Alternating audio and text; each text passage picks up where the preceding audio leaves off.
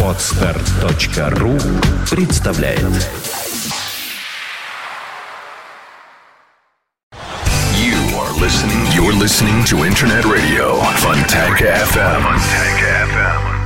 Все же как радостно, когда на Фонтанку эф эм приходят столь замечательные гости, потому что Сергей Михайлович Слонимский – это тот человек, который у нас не в первый раз, мы этим гордимся, мы очень рады, что вы снова нашли время к нам забежать, и здравствуйте, здравствуйте, здравствуйте, рады мы очень вас видеть тут, у нас на Фонтанке. Мы Спасибо. Переехали, как вы видите. Ну, хорошо. Тремя шагами ближе от входа. И места побольше. Конечно. Поэтому теперь нашим гостям еще комфортнее. Мы верим, что будете приходить к нам часто. Расскажите, пожалуйста, о своих новостях. Ну, будет концерт в Большом зале филармонии восьмого апреля. Это вторник вечером в девятнадцать часов. Проводит вечер замечательный дирижер Владимир Альшулер в смешанной программе. Я очень люблю смешанные программы, значит, сочетание классики и новинок. Угу. Там будет первый фортепианный концерт Шопена, один, кстати, из моих любимейших концертов с детства. Играть его будет талантливый пианист Андрей Диев. Будет исполняться симфоническая сюита «Море» Дебюсси. Вот. И в виде новинки будет представлена премьера моей двадцать восьмой симфонии в начале второго отделения. Симфония это имеет такое полушутливое, полусерьезное посвящение.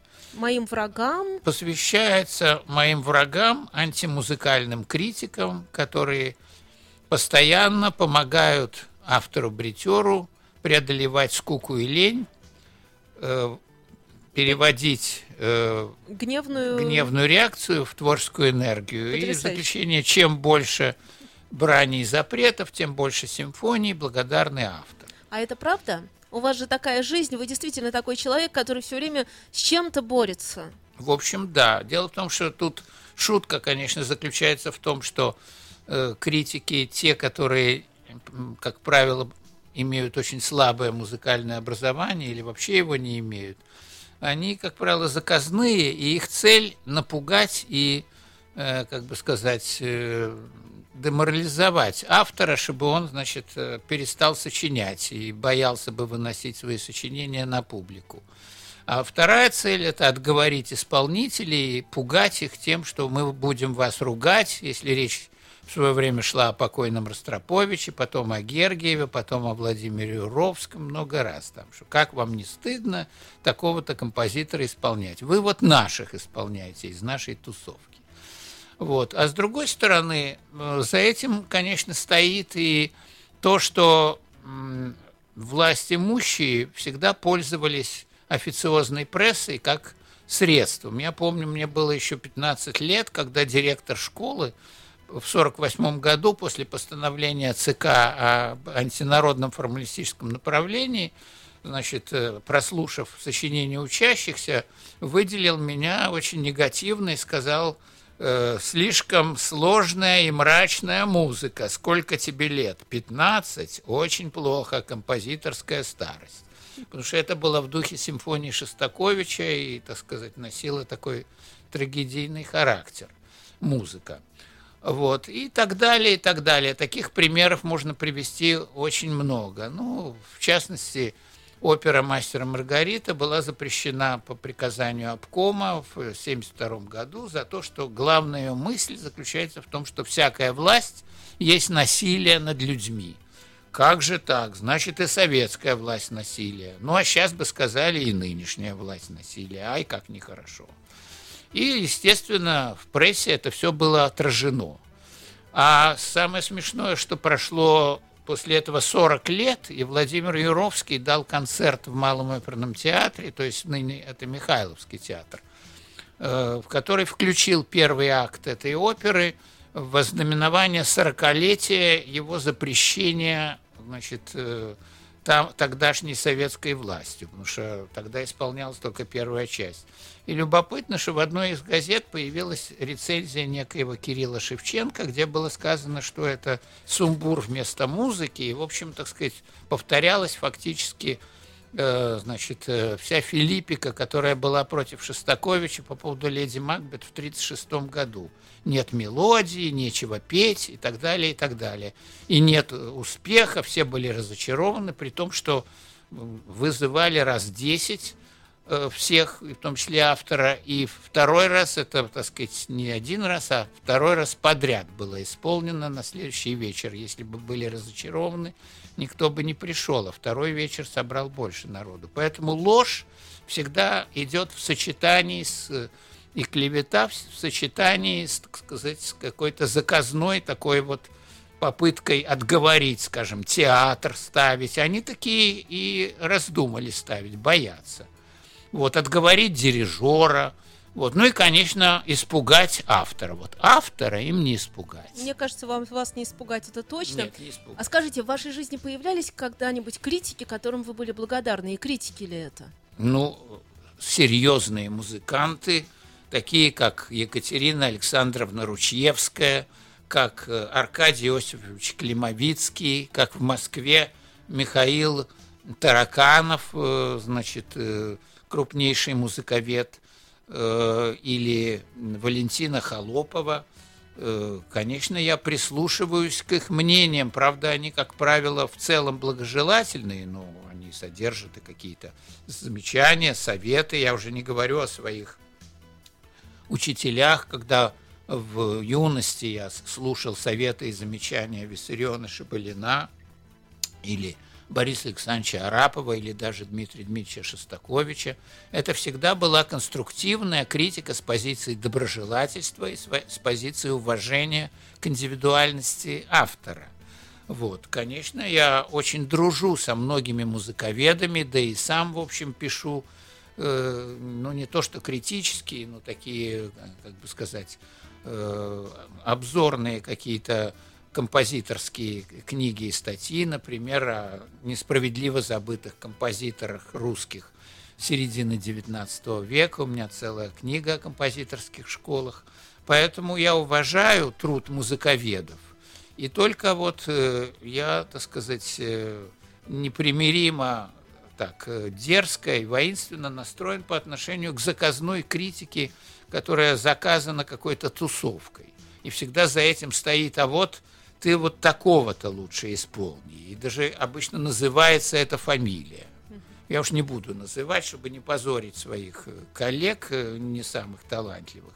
Вот. И они, как правило, нуждаются в том, чтобы их, значит, прославляли такие глашатаи наемные. Иногда это просто их друзья, так сказать. Но бывает, кстати говоря, и заказная за деньги, потому что я точно знаю, что в свое время статья против Ростроповича, скажем, в газете «Известия» стоила пять тысяч долларов. Mm-hmm. Неплохая сумма.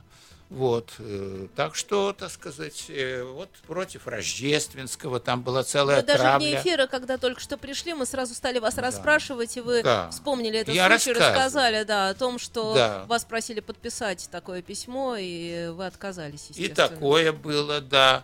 Так что тут, конечно, это связано с, в известной мере и с такой общей политикой, как бы сказать, не... опасливого и недоверчивого отношения ко всякой индивидуальности, ко всякому независимому человеку, который не входит в тусовку, в партию, в группу. Вот. Опасения по поводу, значит, непредсказуемых людей, которые, которым не, не, не прикажешь никакое мнение. Вот это было и в советское время, и это, к сожалению, есть и сейчас. Вот достаточно вспомнить эти письма по поводу Украины, которые подписываются уважаемыми людьми после звонка к ним чиновников. И эти скромные чиновники сами не подписывают свои фамилии, а как раз они бы должны открыть этот список. И часто составлено, так сказать, в общем, так, что вызывает чувство стыда за тех, кто подписал, например, вот это письмо, значит, деятелей культуры. Оно, в сущности говоря, пародирует обращение Янкеля к Тарасу и Бульбе, когда Янкель сказал: «Мы с запорожцами, как братья родные, на что завопил Тарас Бульба: «Что? Чтобы мы, запорожцы, с вами были братья, не дождетесь, проклятые жиды! Зачем же ставить себя в такое унизительное положение?» И для того, чтобы, так сказать, при этом так глухо выразить свое верноподданничество. Мы за наше начальство. Так мы и так, в общем, дисциплинированные граждане. Мы подчиняемся решениям руководства. Руководство не нуждается в том, как государь-император не нуждался в том, чтобы Чайковский, Глинка, Дорогомышский, Мусоргский, Римский-Корсаков и Балакирев подписывали бы письмо, что мы поддерживаем нашего государя-императора в его борьбе, значит, в Крымской войне. Ну, это же просто себя не уважать. Зачем же это чиновники это инсценируют? Вот.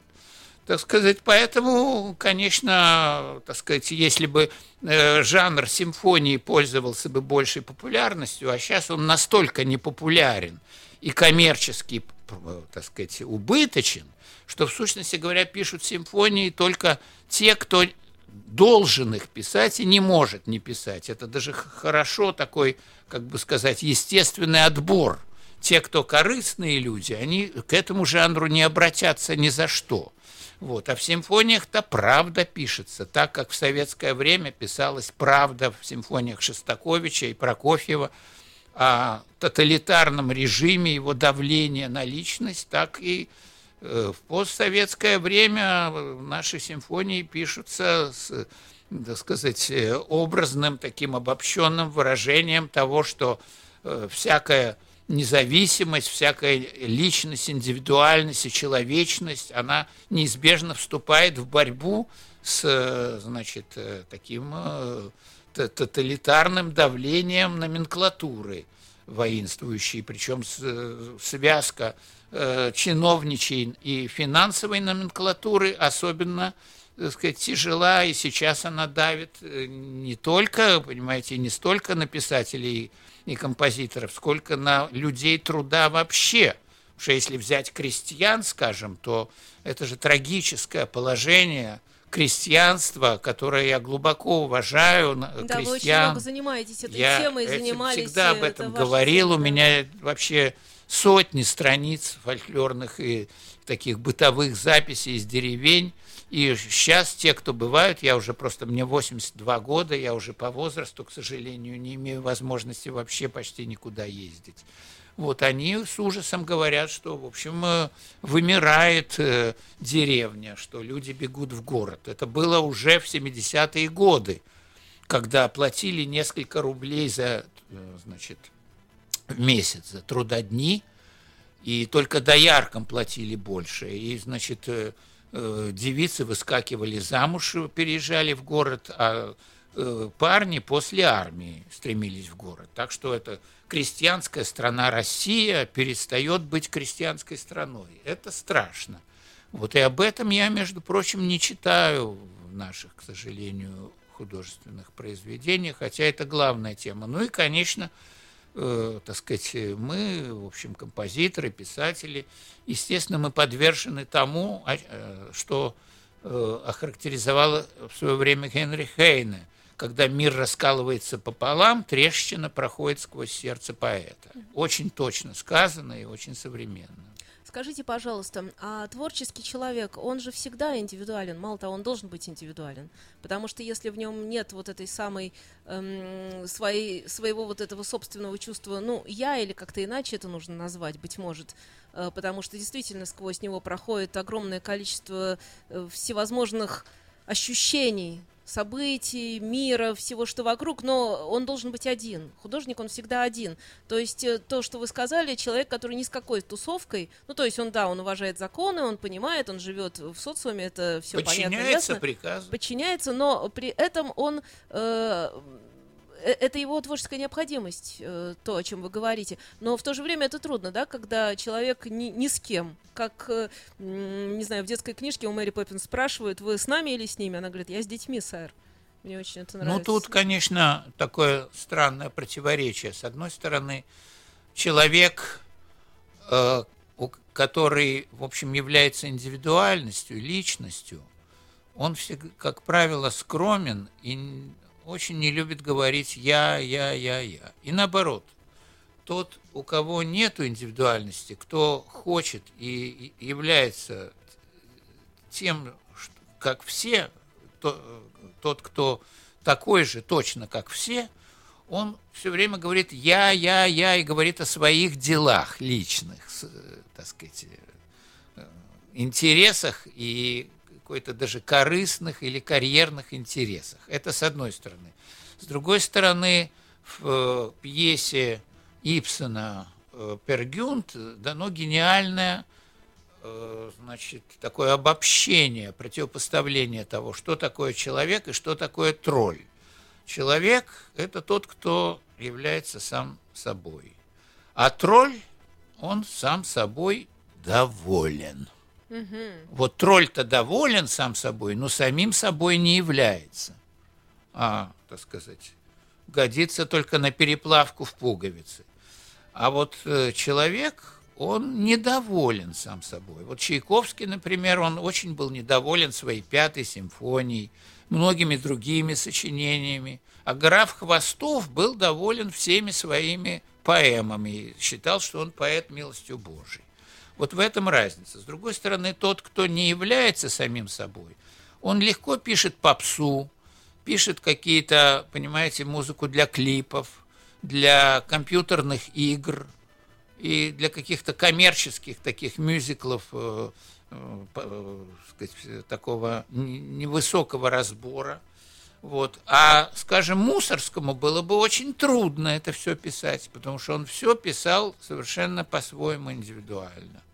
Поэтому, как правило, преуспевают коммерчески все-таки не те, кто является сильной и гуманной индивидуальностью, а те, кто вот пластичные, такие, понимаете, так сказать, приспосабливающиеся под общую мерку, те, кто хотят быть как все и являются теми, как все, но при этом себя отделяют в деловых таких карьерных и корыстных вопросах. Вот я, я, я, я. А почему она не я? Меня очень беспокоила та ваша фраза, которую вы произнесли, произнесли чуть ранее, о том, что симфония сейчас никому не интересна.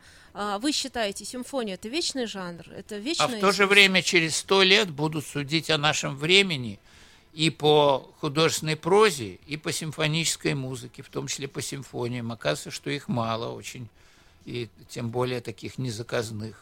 Вот. А сию минуту симфонию не продашь. Если мне надо напечатать симфонию, то даже в самое приятное и хорошее издательство я, как правило, должен принести свои трудовые денежки, чтобы помочь издательству напечатать партитуру, потому что партитуру мало кто может прочесть. Это, так сказать, нужно самое высокое музыкальное образование.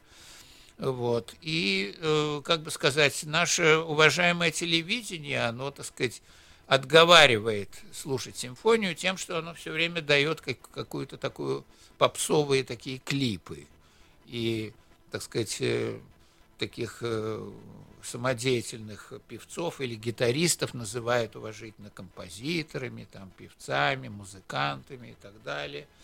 Вот. Что было невозможно в эпоху Чайковского. Известно, что Чайковский в, в печати спорил с неким Славянским, так сказать, с таким автором таких низкопробных песенок, популярных очень, и представители московского такого мещанского быта, они забрасывали Чайковского письмами, что он завидует Славянскому, что Славянский народный музыкант, а Чайковский какой-то такой малопонятный, издевались над ним. А ведь это Петр Ильич, чья музыка считается сейчас вообще мировой, сказать, общепонятной и общезначимой музыкой. Он самый популярный, наверное, в мире композитор. Однако и на его долю выпало, значит, унижение по сравнению с неким Славянским, который писал песенку «Тпруська-бычок». Кто сейчас знает эту Никто фамилию знает. И эту песенку? Это ну. Точно.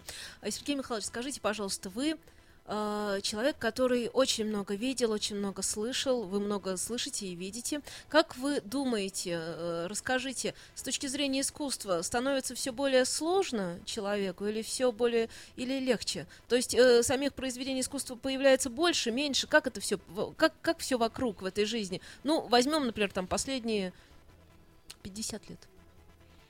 Ну, пятьдесят лет – это большой срок, потому что за это время было много эпох.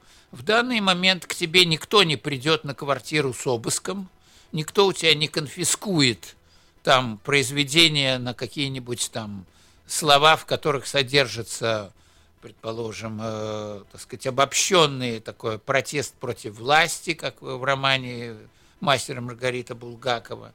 Mm-hmm. Вот, э, тебе никто не помешает держать в столе любую музыку. А вот для того, чтобы вынести ее на эстраду, тебе никто не даст денег, а исполнители бесплатно могут исполнять, если это какие-то отдельные солисты, энтузиасты. А вот уже оркестр, хор уже не соберешь.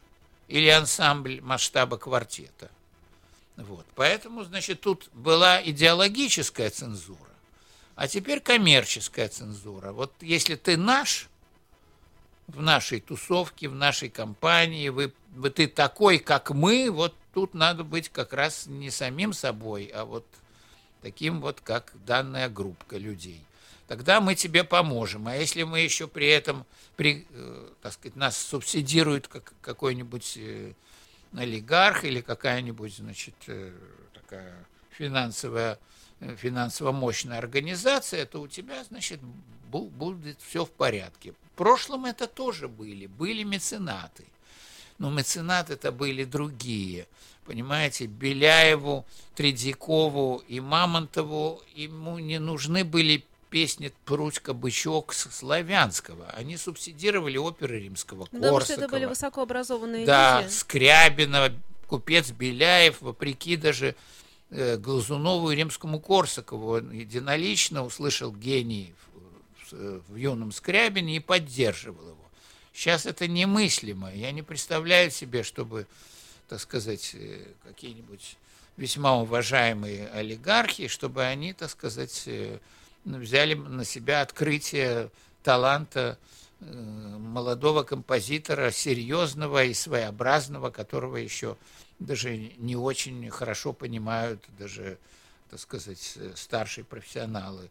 И, безусловно, и вообще серьезную сложную музыку им невыгодно и как-то не по их вкусу. Я себе не представляю, чтобы хоть кто-нибудь из богатых людей, вот кого я, я, правда, их не знаю, но вот я так вот просто по практике вижу, чтобы под, поддерживали бы какие-то, так сказать, вот серьезные проекты. Вам да, никак, конечно, отдельные есть. За советом? Отдельные есть. А я совершенно непрактичный человек в этом. Я в этом отношении своих родителей и предков. Правда, вот есть какие-то э, великопостные концерты, какие-то еще. Ну, как, как правило, там уже такие готовые как бы имена, так сказать, возникают, которые в основном, как правило, свою, свою славу приобрели за границей. Это тоже типично для России, что, с одной стороны, какой-то совершенно не, непонятный антиамериканизм, антиевропейский, какие-то антикавказские, антиазиатские, антиукраинские, я не знаю, какие-то национализм такой, понимаете, который также нехорош, как и антирусский национализм.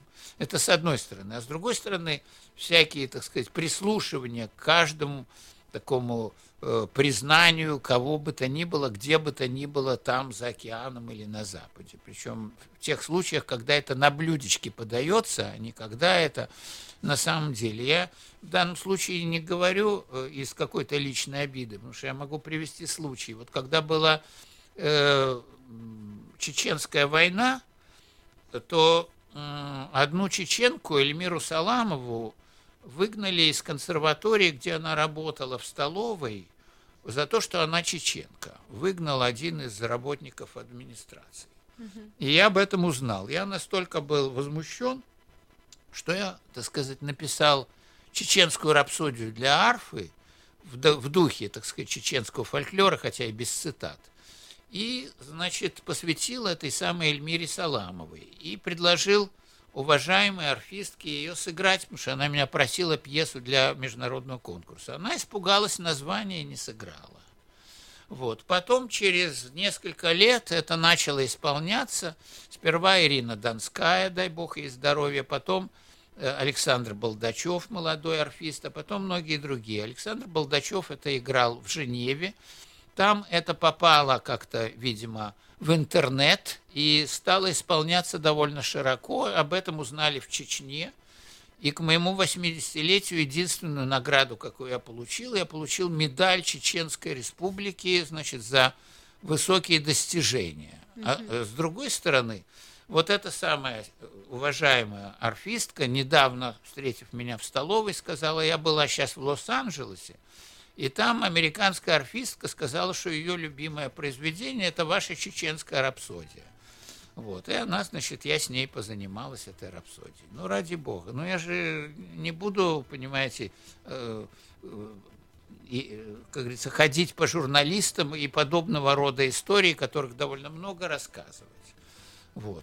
А те, кто, так сказать, заботится об этом, они, значит, считаются, что вот они признаны там за рубежом, и поэтому, значит, и здесь, так сказать, им начинают давать какие-то концерты, в том числе и некоторым моим товарищам, которых я очень люблю, так сказать, и помню, некоторые из них ныне покойные. Вот. Поэтому, значит, вот этот двойной стандарт, с одной стороны, каждый приезжающий из-за границы считается носителем какой-то чуждой идеологии, а с другой стороны, каждое его слово ловится, так сказать, как истина в последней инстанции, и вообще какое-то холопское такое отношение, а не товарищеское отношение, значит, к зарубежным коллегам. У меня замечательные есть ученики, у меня недавно, значит, звучал такой русско-американский концерт был, который я очень рад, что он проведен именно сейчас, в связи с такой какой-то неприятной для меня антиамериканской агитацией в наших СМИ. Вот. Это был концерт в зале, значит, Кирик. Я не Кирик. Сам, я, я угу. не Кирик. Вот.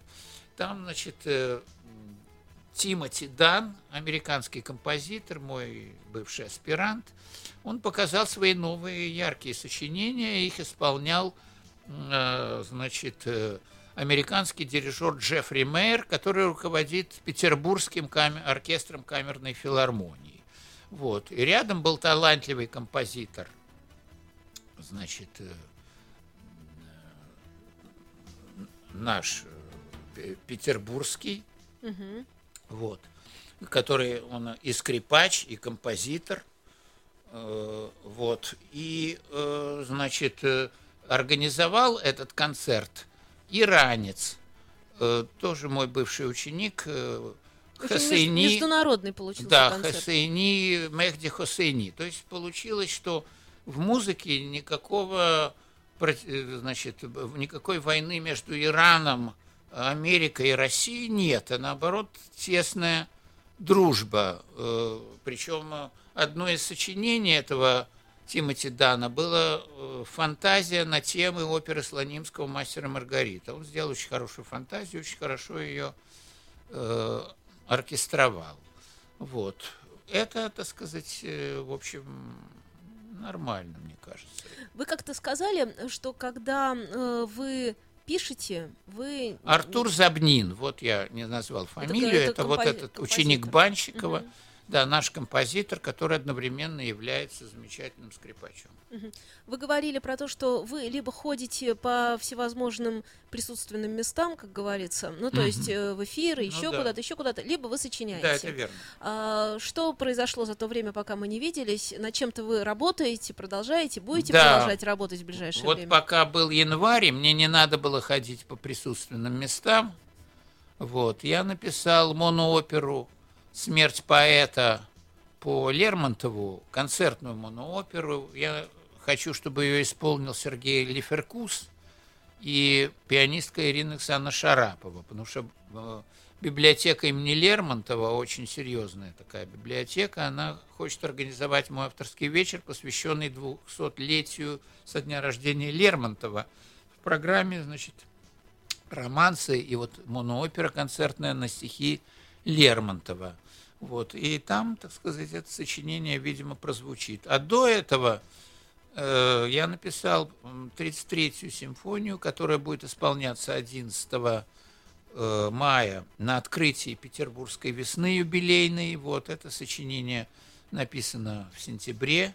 И такое очень так, серьезное по замыслу, скорее трагедийного характера. Его часть называется, первая часть «Ламенто», то есть «Жалоба», вторая часть «Данс Макабр», то есть «Пляска смерти». Вот. И в сентябре же я написал большую такую, на сорок минут, ораторию, посвященную блокаде Петербурга или Ленинграда, скорее, на стихи Анны Андреевны Ахматовой. Вот это я как-то надеюсь, что, может быть, через год к моей, так сказать, годовщине окончания Второй мировой войны, может быть, кто-то из наших уважаемых хоровых коллективов с оркестром это исполнит. Так что есть какие-то новые сочинения, но когда они пишутся, я никуда не выхожу. А сейчас вот в эти дни я ровно ничего не сочиняю. В эти дни... То есть это всегда небольшой очень период, и как э, замечательно, что вы к нам выбрались, потому что нам очень радостно вас всегда здесь видеть, для того, чтобы обо всем расспрашивать, потому что у вас есть своя собственная точка зрения, это, по-моему, самое ценное в человеке, ну, плюс жизненный опыт, конечно, потому что с вами говорить...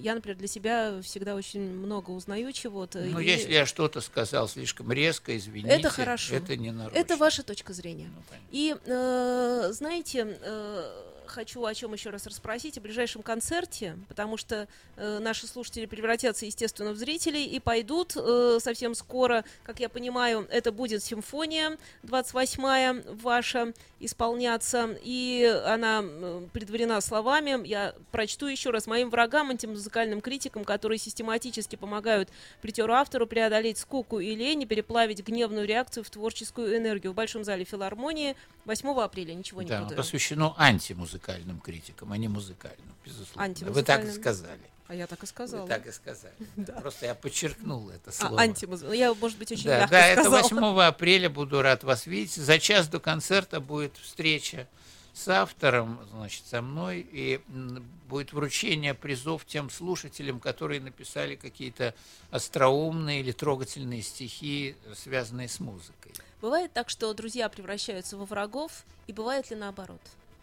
Ну, это было в истории, весьма часто бывало. Друзья во врагов, да. Например, Она... Кюи был другом Мусоргского, а когда вышел, вышла опера «Борис Годунов» на сцену, он не выдержал и написал ревнивую и злобную рецензию, которая поразила и Мусоргского, и Стасова, и всех друзей. Значит, его назвали «Брут могучей кучки». Так что такое, в общем, бывало всегда. Я уж не говорю, что...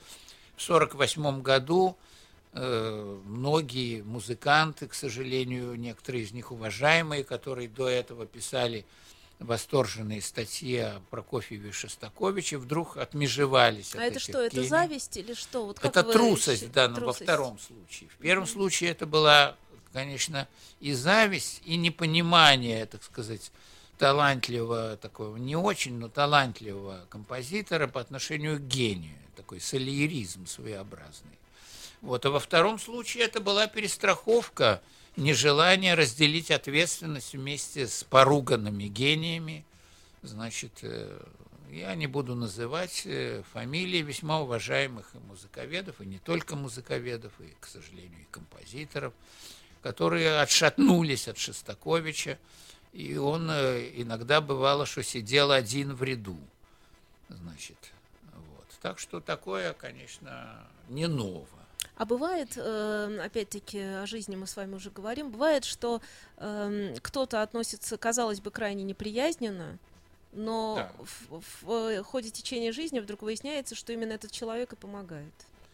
Ну, во всяком При, случае, от, бывает. От сердца, от души. Изменения... к лучшему отношение тоже бывало, и в истории музыки известно, что знаменитый критик Ганслик э, в, в юности писал пасквили на оперы Верди и презирал этого композитора. А в старости он э, пришел к Джузеппе Верди с повинной, стал виниться в своих прегрешениях и, значит, признал его гений, на что Верди добродушно сказал: ну, вы имели право, так сказать, на любое мнение. Так что такое тоже было. Надо сказать, что это реже бывает, но бывает. Наступает весна, она все-таки уже наступает, потом лето. Вы уже как-то себе наметили какие-то, может быть, поездки, какие-то фестивали, какие-то гастроли, какие-то события, на которые вас уже приглашают, зовут явно, и вы что-то отметаете, с чем-то соглашаетесь, здесь вы можете, здесь нет, здесь график не получается. Что-то будет такое впереди, о чем следует знать и нашим слушателям? Ну, э, в середине октября будет конкурс молодых композиторов э, в Калуге. Ну, организует это газета «Играем сначала», московская газета. Э, и, значит, они попросили меня быть член, э, председателем жюри этого конкурса. Я, в общем, дал согласие, потому что я думаю, что там будет э, интересная, свежая музыка, которую стоит поддержать. И члены жюри, в общем, те, кому меня называли, в частности, пианистка Мечетина, там, значит, и другие, в общем, меня вызывают доверие и симпатию. Вот. В середине сентября Юрий Иванович Симонов, мой друг и замечательный дирижер, руководитель Московской филармонии, будет исполнять мой второй фортепианный концерт. Солирует как раз Екатерина Мечетина в зале имени Чайковского. Но я обязательно поеду в Москву на эту премьеру. Лето же, я думаю, провести в Доме творчества композиторов Врепина и там отдохнуть и поработать. Вот. Я думаю, что этого в моем возрасте достаточное путешествие для меня. Я просто в восторге от того, что у вас столько... столько планов и графика, вы такой активный человек. Когда вы приходите, никто, во-первых, не верит э, в то, что вам действительно столько лет, потом все переспрашивают, но это, наверное, вы к этому тоже привыкли. И мы вас просим, приходите к нам как Спасибо. Можно чаще. Если бы была моя воля, я бы вас обязательно бы выбрала в правительство любой страны, просто хотя бы как консультанта, советчика, чего, кого угодно, человека, который бы подсказывал, как, э, как верно жить, как неверно жить. Такие простейшие вещи, знаете. Ну, там есть кому подсказывать. Ну, хорошо бы вот вы бы как-то, как-то да, бы. Спасибо за добрые слова. Спасибо вам. Спасибо. Приходите к нам еще. Спасибо. Я напомню, что Сергей Михайлович Слонимский был у нас в гостях. И напомню также еще раз о концерте восьмого апреля на сцене Большого зала филармонии. двадцать восьмая симфония будет исполняться. You are listening, you're listening to Internet Radio Fontanka эф эм.